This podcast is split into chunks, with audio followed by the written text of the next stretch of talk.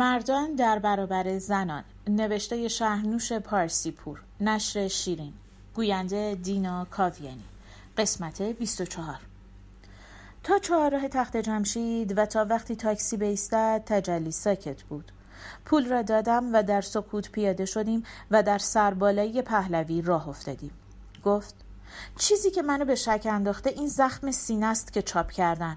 بعید نیست که اونا رو زنده دستگیر کرده باشن و حالا زیر شکنجه باشن تا بقیه رو لو بدن. گفتم به هر حال اگر خبری بشه اول از همه منم. گفت مسئله اینه که چند شب پیش این همسایه های بالا سر من خیلی شلوغ می‌کردن. از این قرتی های قرشمالن. تا صبح جاز می‌زدن. پدستگا از آمریکاییان بدترن. بالاخره من باید ضرب شست نشونشون می‌دادم. یه چاقو برداشتم رفتم بالا در زدم. در رو باز کردن. از همین بچه کونیا که هر روز تو خیابون می‌بینی. گیساشون رو دراز می‌کنن شلوار جین تنگ میپوشن گردن بند میندازن. خلاصه شروع کردم بازی با چاقو. گفتم سر و صداشون خستم کرده و مریضم. بهتر کمتر شلوغ کنن. حالا مسئله اینه که صداشون خفه شده. اما همش تو نخ منن. متوجهی؟ گفتم. متوجهم. گفت. خلاصه اینه که نمیشه. برو پیش یکی از اون خانوما. گفتم چشم. در میدان بعدی از هم جدا شدیم. من دوباره تاکسی گرفتم و به خانه شمسی برگشتم. اسباب شام همانطور روی میز مانده بود و شمسی همانطور نشسته بود. بشقاب ها را جمع کردم و به آشپزخانه بردم و شستم. برگشتم. گفتم تو باید بخوابی. بلندش کردم. همانند بچه از من اطاعت می کرد گفتم من تو ناهارخوری می خوابم لحاف را زدم عقب. همانطور با لباس قوس کرد در رخت خواب. رویش را پوشاندم و برگشتم به اتاق و روی صندلی نشستم. ساعت یک صبح بود. همانطور نشسته خوابم برد. صبح سر و صدای شمسی بیدارم کرد. در آشپزخانه بود. داشت صبحانه آماده می کرد و اسباب چای روی میز بود. بچه ها هنوز بیدار نشده بودند. گفتم من میرم روزنامه بخرم. و از خانه بیرون آمدم. تا سر چهار راه پیاده رفتم. روزنامه فروش هنوز نیامده بود. مدت ها پیاده رفتم. نزدیکی های ساعت نه با روزنامه ها به خانه برگشتم. هیچ خبری در روزنامه ها نبود. گفتم تموم شد. شمسی نشسته بود و به یک لباس بخیه می‌زد. شاگردش آن طرف میز پشت چرخ بود. اسباب صبحانه همچنان روی میز بود. نشستم و چند لغمه خوردم و ظرفها را به آشپزخانه بردم و برگشتم. نمی‌دانستم چه کار بکنم.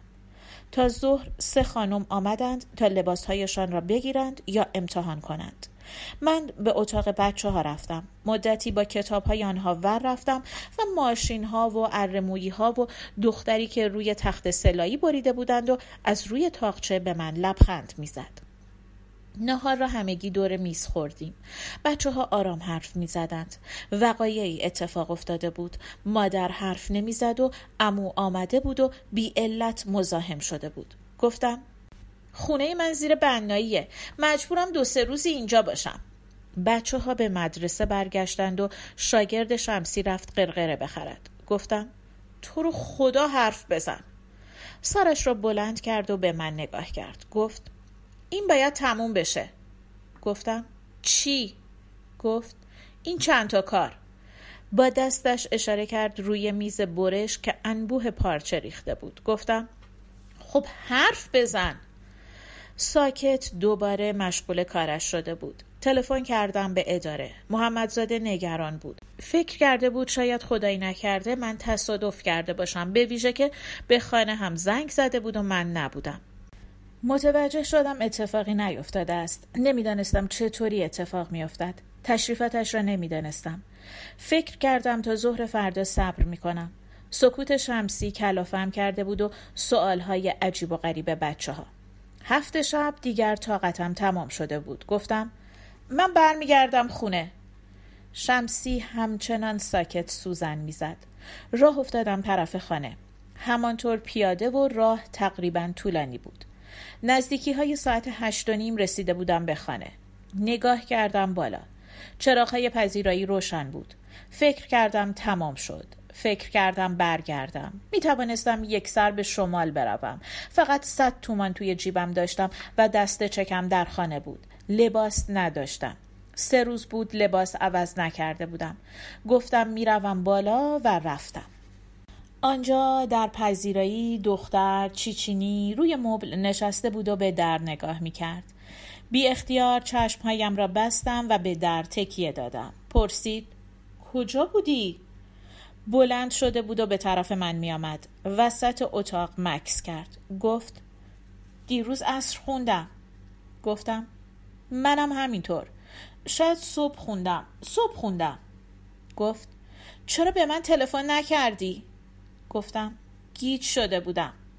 گفت از عصر دیروز من اینجا هم. گفتم خونه یکی از رفقا بودم. گفت چرا؟ گفتم ممکن بود اینجا خبری باشه. این امکان هست که حسین رو زنده دستگیر کرده باشن و حالا زیر شکنجه باشه. گفت من اینجا بودم. چند نفری تلفن کردن. گوشی رو بر نداشتم گفتم اصلا یادم نبود تو کلید داری. چیچینی برگشت و روی مبل نشست. گفتم حرف بزن. من دارم از سکوت خفه میشم. گفت همیشه همینقدر حضور ذهن داری؟ گفتم گفتم که خیلی گیج شده بودم. من ساعت شیش خوندم. تمام مدت تو کمیسیون بودم. گفت بیست و چهار ساعت دلم می‌خواد گریه کنم. دلم می‌خواد یه شونه پیدا کنم. سرم و بذارم روش و گریه کنم. گفتم گریه کن. گفت. گریم نمیاد. کاش یکی منو کتک بزنه که گریم بیاد. به شدت گرسنه بودم. رفتم به آشپزخانه و در یخچال را باز کردم. دو تا تخم مرغ داشتم و کمی کره. یک تخم مرغ را شکستم و خوردم. حالت تهوع کمی تسکین پیدا کرده بود. برگشتم به اتاق. دختر همانطور ساکت نشسته بود. بعد پرسید. شمسی خانوم می‌دونه؟ گفتم. می‌دونه. گفت بقیه؟ گفتم همه می‌دونن. گفت چطور اتفاق افتاد؟ گفتم نمی‌دونم. گفت آخه چطوری؟ گفتم هیچ کس نمی‌دونه. گفت به کارو تلفن کن شاید بتونه توضیح بده. گفتم فعلا من تا یک هفته به هیچ کس تلفن نمی کنم باید یه چیزی بخوریم. رفتم به حمام و دوش آب داغ را باز کردم و مدتها زیر دوش ایستادم. بعد آمدم بیرون و حوله را دور خودم پیچیدم. حالم بهتر شده بود. همانطور به اتاق آمدم. دختر ساکت آمده بود و روی تخت حسین نشسته بود. گفت حضورش تو خونه حس میشه. در سکوت خودم را خشک کردم و لباس پوشیدم. گفت اگه اتفاقی افتاده بود اگه به خونه تو اومده بودن به نظر تو من الان کجا بودم؟ گفتم توی جهنم حقیقی از جایش بلند شد و به طرف در رفت حالت عصبی بدی داشتم دوش فایده نکرده بود رفتم به طرف در و دستش را محکم گرفتم گفتم چی فکر می‌کنی؟ چی رو باید جواب بدم؟ جواب چی رو باید بدم؟ غم کی رو باید بخورم؟ حواسم دائم باید دنبال کیا باشه گفت هیچ کس اما فقط فکر کن چه وضعی ممکن بود برای من پیش بیاد. گفتم برای منم ممکن بود پیش بیاد می‌فهمی؟ تازه اگه قرار بود وضعی پیش بیاد برای همه ما پیش میامد می‌فهمی؟ دستش را از دستم بیرون کشیده بود و به طرف تخت حسین رفته بود. حالا سرش را میان دستهایش گرفته بود و میلرزید. گفتم معذرت می‌خوام. من چهار پنج روز حالم بده و کم خوابیدم. اینم از خبر دیروز. گفت من باید برم. باید برم. از اینجا باید برم. اینجا جاییه که بهترین مرد دنیا رو تو اون می‌کشن. گفتم کجا می‌خوای بری؟ گفت یه جایی. نمی‌دونم یه جایی. بوی تعفن نمیشنوی؟ گفتم ببین چی چینی. ما اول باید یه چیزی بخوریم. این مهمترین مسئله است. رفتم به آشپزخانه. کشوها را به هم ریختم و بالاخره یک پاکت برنج پیدا کردم. حتما از روزگار شمسی باقی مانده بود. برنج را ریختم در یک ظرف و آب رویش بستم و گذاشتم روی گاز. آن وقت ایستادم به تماشا تا وقتی که آب برنج تمام شد.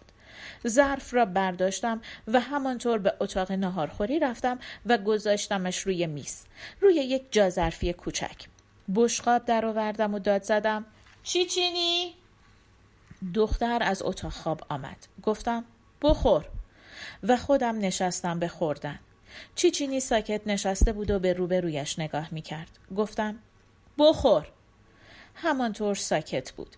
داد زدم به خاطر خدا بخور. من چند تا مریض باید نگه دارم.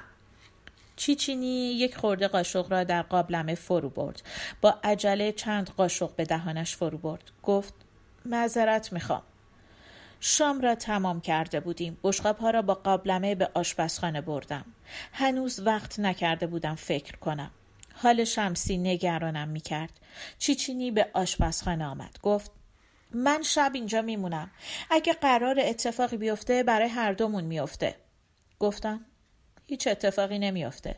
تو حسین رو نمی‌شناسی. اگه قطع قطعش هم کنن حرفی نمی‌زنه. چی فکر کن اون واقعا مرده. نه به دست حکومت بلکه به دست یکی از افرادی که با هم کار می‌کنن کشته شده. گفت حس می‌کنم اینجاست. گفتم بس کن چی چینی من خیلی خستم. تقریبا دو شبه نخوابیدم. گفت معذرت می‌خوام. صبح می‌خواستم به شمسی تلفن کنم. چیچینی در خانه بود و نمی‌شد. گفتم من میرم اداره. فکر نکنم دیگه اتفاقی بیفته. گفت من می‌تونم کاری برات بکنم؟ گفتم نه سپاسگزارم. گفت من اصر اینجام همون موقع که تو از اداره میای. گفتم باشه. آمدم به اداره هیچ خبری نبود. به شمسی تلفن کردم. شاگردش بود. گفت همچنان ساکت دارد میدوزد. یا در آشپزخانه غذا میپزد یا میدوزد. گفت یک مشتری امروز بر سرش داد زده است. لباس گویا تنگ یا کوتاه یا لعنتی دیگری شده بود و شمسی همانطور ساکت در مقابل مشتری عصبانی ایستاده بود تا دادهایش را بزند. گفتم اصر می‌روم آنجا. باید کاری برای شمسی می‌کردم. اصر فریبرز ماتم زده در را به رویم باز کرد. بچه نگران مادرش بود. گفت یه چیزی شده امو مامان اصلا حالش خوب نیست. رفتم به اتاق شمسی. شمسی همچنان میدوخت. گفتم فکر کنم بهتر باشه بریم با ماشین یه گشتی بزنیم. گفت کارا مونده. با دست اشاره کرد به میز به پارچه ها که روی میز بود. گفتم به درک که مونده. فوقش به موقع لباسا رو نمیدی. اصلا خسارتشو من میدم. بلند شو بریم. با حرکت سرش امتناع کرد. گفتم پس بذار چند تا شاگرد بیان زودتر تموم شه. لبخند مرده ای زد. همچنان ساکت میدوخت. من رفتم به اتاق بچه ها آنجا پسرها ساکت مشغول انجام کارهای درسیشان بودند. از تعطیلات عید پرسیدم. می‌رفتند به آبادان. فقط پنج روز مانده بود. حالت سوت و کوری در خانه بود. فکر کردم بچه ها را ببرم بگردانم. مشغول کار بودند. به طور حتم از گردش استقبال می کردند اما کارشان می ماند. برگشتم به اتاق شمسی همچنان می دوخت. گفتم شمسی جون کاری هست که من بتونم برات بکنم؟ گفت نه فقط این کارا باید تموم بشه گفتم چه وقت تموم میشه؟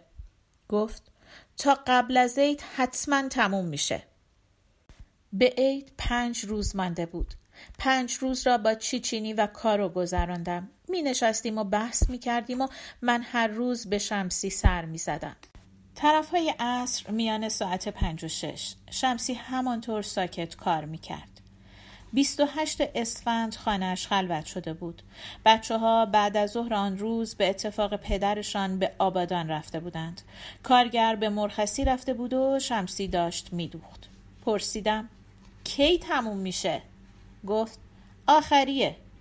روی میز از پارچه خالی شده بود. آخرین لباس شمسی بود. گفت امشب ساعت نه میاد تحویل می‌گیره. گفتم اون وقت کار تموم میشه؟ گفت تموم میشه. از هر سال زودتر تموم میشه. گفتم پس من شام درست می‌کنم. گفت فایده نداره. خودم درست کردم. از ظهر مونده. گفتم پس میرم چای درست کنم. ساکت بود. فکر کردم تا شب تا وقتی آخرین صاحب کار بیاید میمانم. بعد شمسی را بر میدارم و می‌برم گردش. صاحب کار زودتر از ساعت نه آمده بود. مشتری کم توقعی بود. خوشحال بود لباسش حاضر شده است. وقتی رسیده بود که شمسی داشت اتو می کرد زن پول را گذاشت روی میز. دلش می‌خواست شمسی بفهمد پنجاه تومان بیشتر گذاشته است و شمسی حواسش گرم کار بود. من از طرف شمسی از زن سپاسگزاری کردم. ساعت نه و نیم شب بود که زن در را پشت سرش بست و رفت و من و شمسی تنها شدیم. بسات شام را روی میز چیده بودم. منتظر بودم زن برود تا شام بخوریم. شمسی پشت میز کارش نشسته بود. دستهایش را در هم گره کرده بود و به مقابلش نگاه می‌کرد. گفتم بیا سر میز. بلند شد و آمد سر میز. در بشقابش غذا کشیدم. شروع کرد به خوردن. تند و نجویده می‌خورد و خیلی زود شامش را تمام کرد و ساکت نشست. معلوم بود به فرضیه غذا خوردن عادت کرده است. آخرین لغمه را که گذاشتم به دهانم شمسی بلند شد و میز را جمع کرد. پرسیدم دلت می‌خواد برم؟ گفت کجا بری؟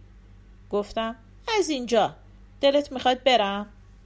پاسخ نداد ظرفها را به آشپزخانه برد در سه نوبت و من ساکت نشسته بودم بعد برگشت و دوباره سر جایش ساکت نشست گفتم شمسی بلند شو بریم یکم با ماشین دور بزنیم گفت نه باید فکر کنم گفتم به چی فکر کنی؟ گفت من تصمیم گرفتم برم ترکیه گفتم برای عید؟ گفت نه برای همیشه گفتم بری چی کار کنی؟ گفت برم زندگی کنم گفتم ترکیه چه خبره؟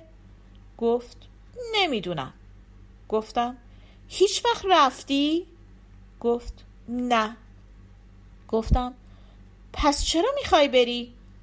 گفت آخه ترکی بلدم گفتم بچه ها چی؟ اونا که ترکی بلد نیستن از تمام درس و مشقشون میمونن با دقت به من گوش می‌داد گفت هندوستان چی؟ تو می‌دونی اونجا به چه زبونی حرف می‌زنن؟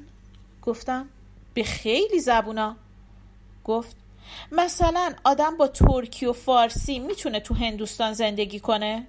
گفتم فکر نکنم مشکل بشه آدمی اونجا پیدا کرد که فارسی یا ترکی بلد باشه. شمسی دستش را گذاشت جلوی دهانش و غرق فکر شد. پرسیدم حالا چرا از اینجا بری؟ گفت فکر نکنم بتونم اینجا بمونم. دارم خفه میشم. کاش زبان بلد بودم. اگه زبان بلد بودم می‌تونستم با هندوستانیا حرف بزنم. گفتم خب یاد بگیر. انگلیسی یاد بگیر. خیلی هاشون بلدن. اتفاقا خوبه. اگه بتونی اونجا بری خوبه. گفت خونه رو که بفروشم یه سی چهل هزار تایی دستم و می‌گیره. دیگ و دیگ برم بگیریم ده بیستا پولیه برای خودش. تا کار پیدا کنم کفایت می‌کنه. گفتم هندوستان نمی‌تونی کار پیدا کنی. خودشون کار ندارن بکنن. گفت خب لباس میدوزم. گفتم لباس همه اونا ساریه. مثل ما لباس نمیپوشن. گفت عجب.